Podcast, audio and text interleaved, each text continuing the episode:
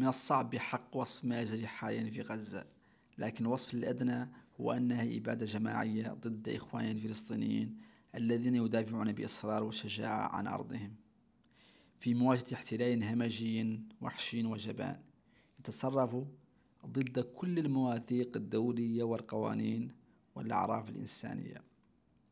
قضية فلسطين ليست قضية العرب أو المسلمين وحدهم بل هي قضية كل أحرار العالم.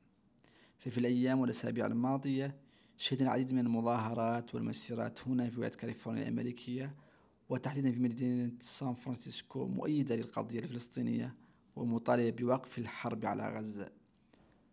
كنت متواجدا في إحدى تلك المظاهرات وكنت شاهدا على التضامن الكبير الذي تحظى به القضية الفلسطينية العادلة بين أوساط مختلف الأمريكيين رغم اختلاف مشاربهم وثقافاتهم ودياناتهم. التقيت مؤخرا بجيف تالاريغو كاتب أمريكي أقام في قطاع غزة سابقا لسنوات وألف كتاب عن المعاناة التي يعانيها سكان القطاع من شح في كل مقومات الحياة الضرورية في جو حصار خانق.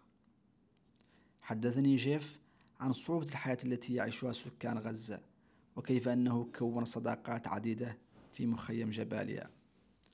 أمضى جيف ثمان سنوات من عمره يؤلف كتاب عن غزة محاولا إيصال بعض من الظلم الذي يعانيه الفلسطينيين. كتابه مع الأسف لم يلقى النجاح الذي كان يتوقع تماما كحال المظاهرات الكبيرة التي خرجت وعمت الكثير من المدن الأمريكية ولم تحظى بالتغطية الإعلامية التي تستحق في كبرى القنوات والمؤسسات الإعلامية الأمريكية. ستجدون كتاب جيف في وصف الحلقة. رغم التعتيم والكذب والتزييف الذي يمارسه الاحتلال الجبان إلا أن الحقيقة اليوم من الصعب إخفاؤها في ظل عالم مترابط وتعدد وسائل التواصل الاجتماعي والمنصات الرقمية.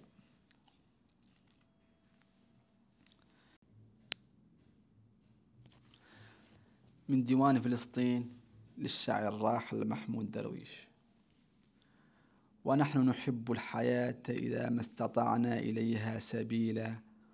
ونرقص بين شهيدين نرفع مئنة للبنفسج بينهما أو نخيلا.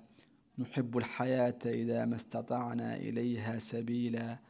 ونسرق من جودة القز خيطا لنبني سماء لنا. ونسيج هذا الرحيل ونفتح باب الحديقة.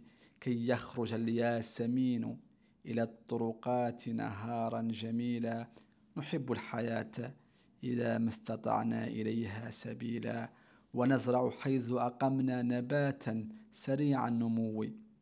ونحصد حيث أقمنا قتيلا. وننفخ في الناي لون البعيد البعيد. ونرسم فوق تراب الممر سهيلا. ونكتب أسماءنا حجرا.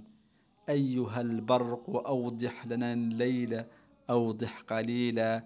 نحب الحياة إذا ما استطعنا إليها سبيلا.